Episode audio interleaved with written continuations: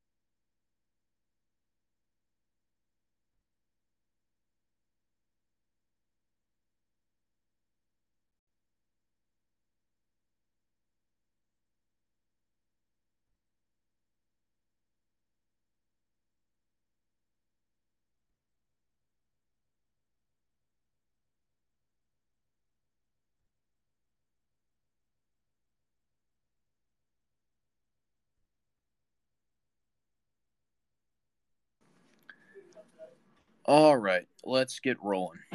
This was a very sad game from start to finish. Um, don't really know where to start. I guess we'll go from we'll go from start to finish with Garrett Shrader missing the game.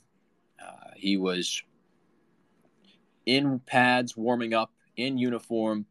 Uh, our John Eads saw him with with the pads on, you know, throwing, doing everything, catching the football, even all signs pointed to him being ready to go, as it did for Pitt running back and potential All American Izzy Abanikanda. And he also was not good to go. So 0 for 2 off, off the jump, and that immediately flipped the expectation from okay, this is going to be a game with two offenses that can move the ball. They've got star players. To this might be a war of attrition type thing and just you just need to play well enough. You need to get enough points. Uh, rely on Andre Szmyt. The Orange certainly did that, but you need to get one or two touchdowns, hit one big play, and and hope that the defense can hold up. Carlos Del Rio Wilson had pluses and minuses, I'd say. Last week we saw we saw probably the best you possibly can have as a backup quarterback, jumping in the game, I mean, 11 for 22 for 190 and a touchdown is nothing to scoff at when you've been thrown in against what is a, a, a top top 30 defense in the nation. Notre Dame is good, and it's a very good front. And so is Pitt. Very good front, the fourth best rush defense in the ACC. They looked like it. They negated Sean Tucker from the jump. It's a career low for Sean Tucker. 19 yards on 10 carries. If if Eh, we chatted about that at the beginning of the season. Tucker having 19 yards on 10 carries. I mean, you would have thought this is Clemson. You know, that Tucker Tucker got hurt. Syracuse can't throw the ball. What something something wacky's going on, and Clemson's really keyed into the run game. No, this is Pitt. This is Pitt with a backup quarterback, another good front, but a Pitt team that's held Sean Tucker under 30 rushing yards in three games in three years. There's something in, in the water or in Pat Narduzzi's defensive scheme, which uh, it's definitely more likely the second, that is keeping keeping Syracuse from consistently moving the football. And since the Orange had Carlos Del Rio Wilson playing, they couldn't do anything. He was 8 for 23, 120 yards, 35% completion percentage. I don't think the Orange completed a pass in the third quarter, if we're being completely honest. Um, they had negative two yards of total offense until the middle of the fourth quarter when they drove down and snagged that third field goal. Del Rio Wilson has his positives. The kid's got a really strong arm, a cannon, but he doesn't really have a gauge on when to use it and when to take a little touch off. I mean, some of these overthrows, the one with Gadsden, just wide open near the, the far corner of the end zone and chucking it 15 yards. And that those those are the kind of things that come with time. But but Gadsden was um, wide open. I mean, nobody within three or four yards of him. That's the massive. And, and maybe there are a bit of jitters. Maybe playing in an NFL stadium for the first time, Carlos Del Rio Wilson, it, it gets a little shaky. That Pitt defense has been pressuring you all day because the Syracuse offensive line has turned into paper mache. Del Rio Wilson had some jitters to be expected.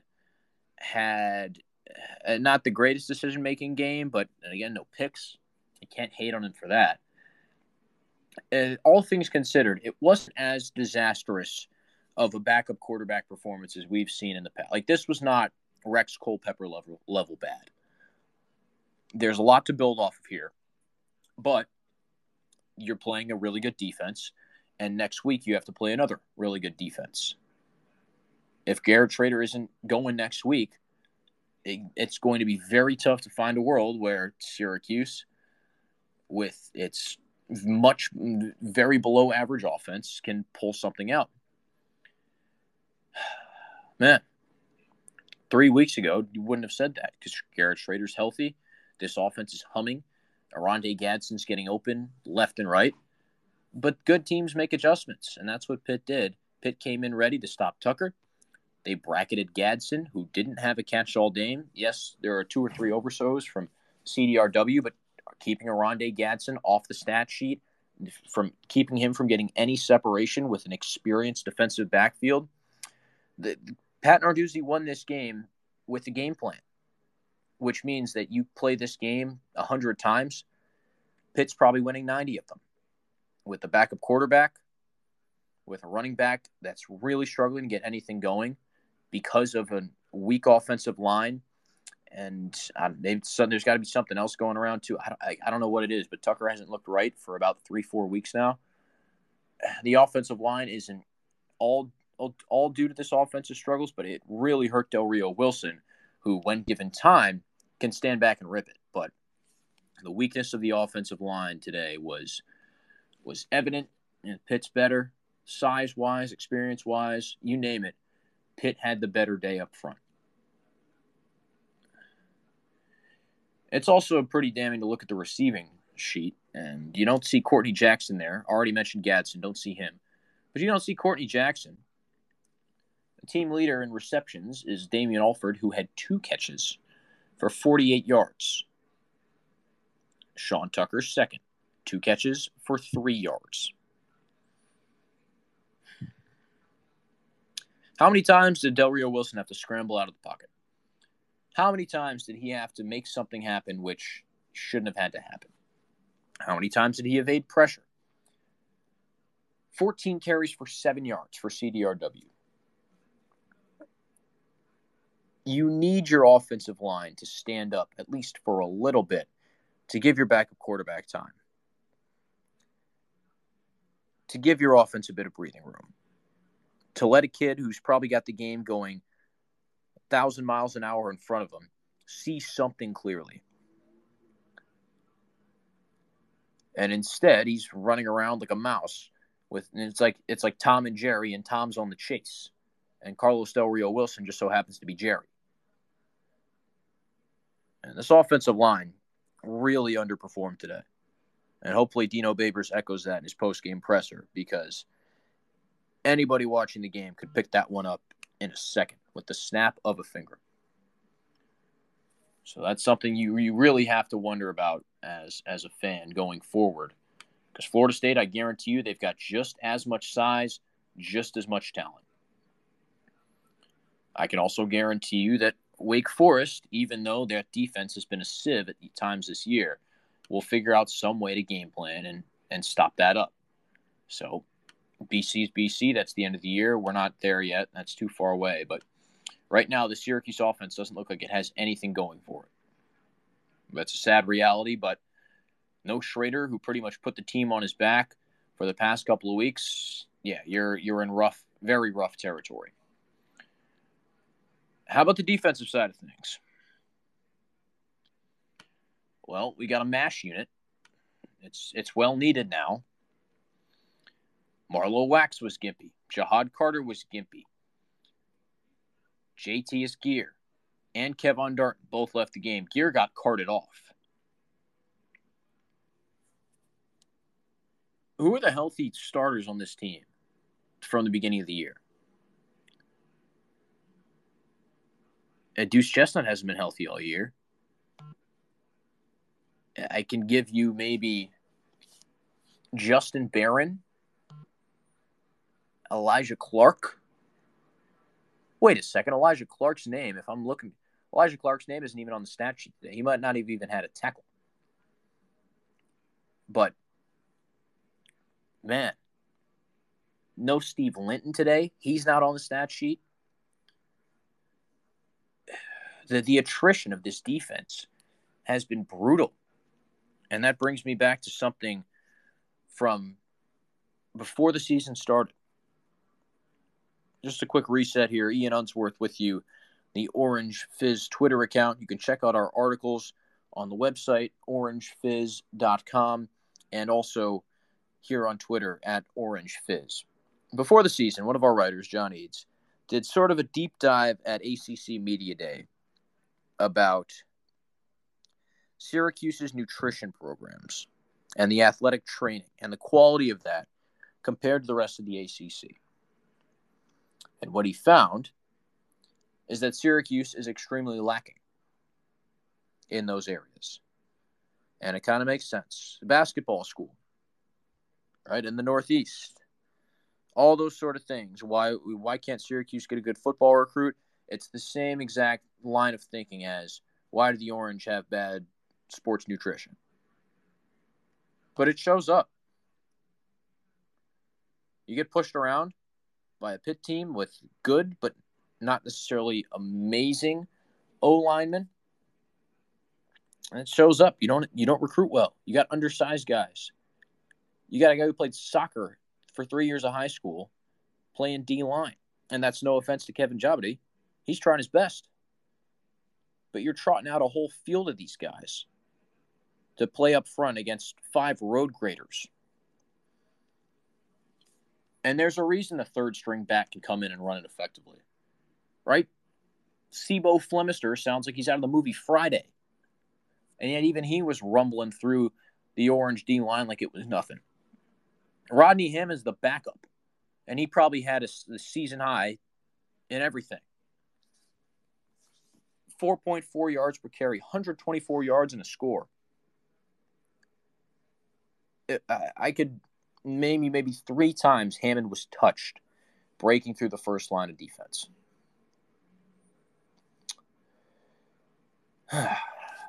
this is getting really tough to stomach. This game was a was a bit of a it was a slog all the way through. Pitt had 13 more minutes of time of possession because they ran the ball so well. I mean, 161 yard rushing yards to Syracuse's 25.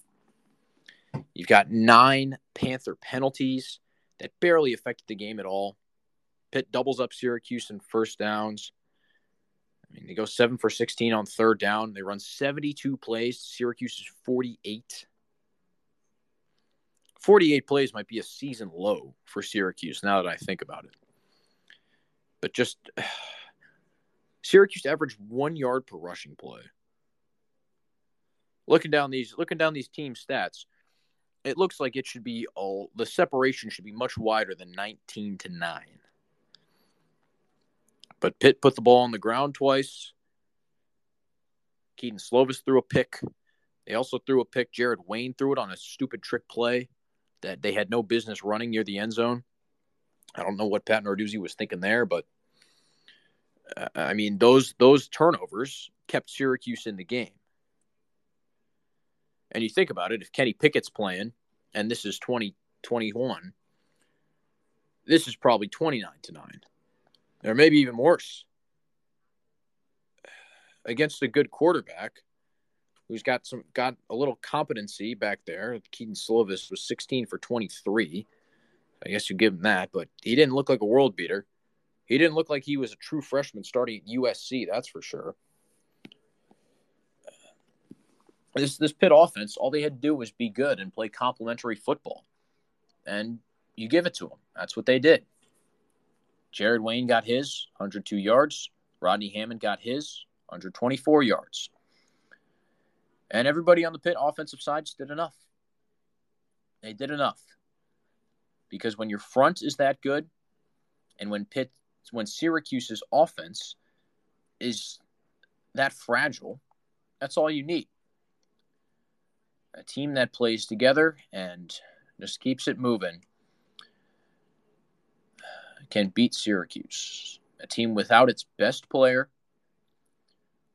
a team that gave it away twice. Again, Syracuse leads in turnover margin. And then they give up nine sacks, nine tackles for, excuse me, six sacks, nine tackles for loss. And and you wonder why the Orange offense is sputtering. It's kind of football game that comes down to the trenches. I guess that's kind of where I'll leave it. Not seeing much reaction here in the space, and maybe that's understandable. This was a tough game, a tough one to swallow. Hey, Michael, I know you just hopped in. If you do have some thoughts about this one, feel free to request to speak. We can have a conversation about it. Uh, I was just kind of going through the Orange offensive line and how they were this offense's downfall. But Carlos Del Rio Wilson tried his best. Um, when Tucker goes for 19 yards on 10 carries, you have to figure there's something something's wrong. But at the same time, Syracuse got no push up front.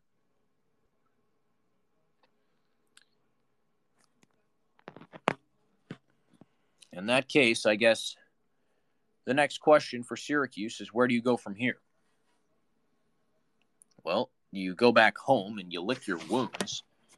And hopefully you get right because, geez, Syracuse really needs to get right.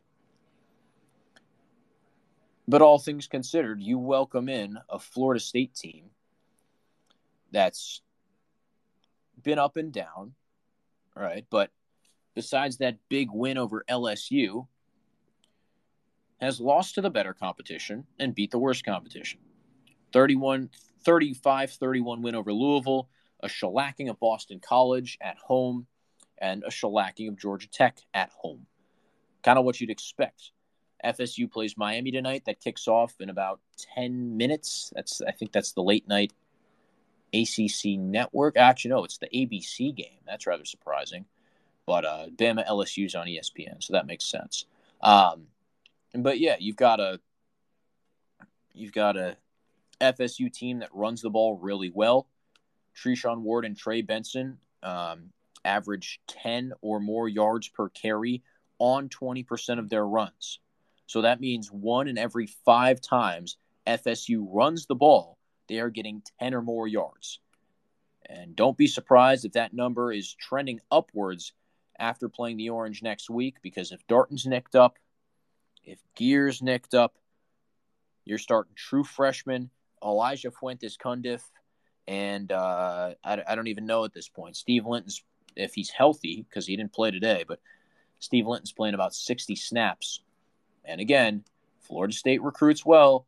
You've got the road graders up front. There will be 315 pound men bearing down on that Syracuse D line, which has not really stood up well when playing big bodies. But we knew this unit was undersized going in, and that's just the cross they have to bear. Unfortunately, it's going to get worse and worse as the season goes on. Attrition happens, and teams figure out, hey, all you have to do to beat this team, the Syracuse team that was at the beginning so dynamic on offense, shut down at the back end on defense, just give it to your backs. And Florida State has two very good ones. They've got a good running quarterback as well in Jordan Travis, and they will not hesitate to pound it down Syracuse's throat. So, with that, I guess we'll sign off. Haven't haven't had much interaction here on the Fizz Twitter space, but just wanted to come in and and air this out because it needs to be said that right now Syracuse is in a really da- really bad downward spiral, and it's because of bad offensive line play. Obviously, the injury to Shrader hurts, but this was still a game that could have been won uh, if if Syracuse could have picked it up offensively, and there was no shot. So that is that. I'm Ian Unsworth signing off here on the Orange Fizz Twitter account. Remember, check out our articles. There will be a post game recap up on theorangefizz.com tomorrow, and it'll also be posted here as well at Orange Fizz on Twitter. Thanks so much for tuning in. Have a great rest.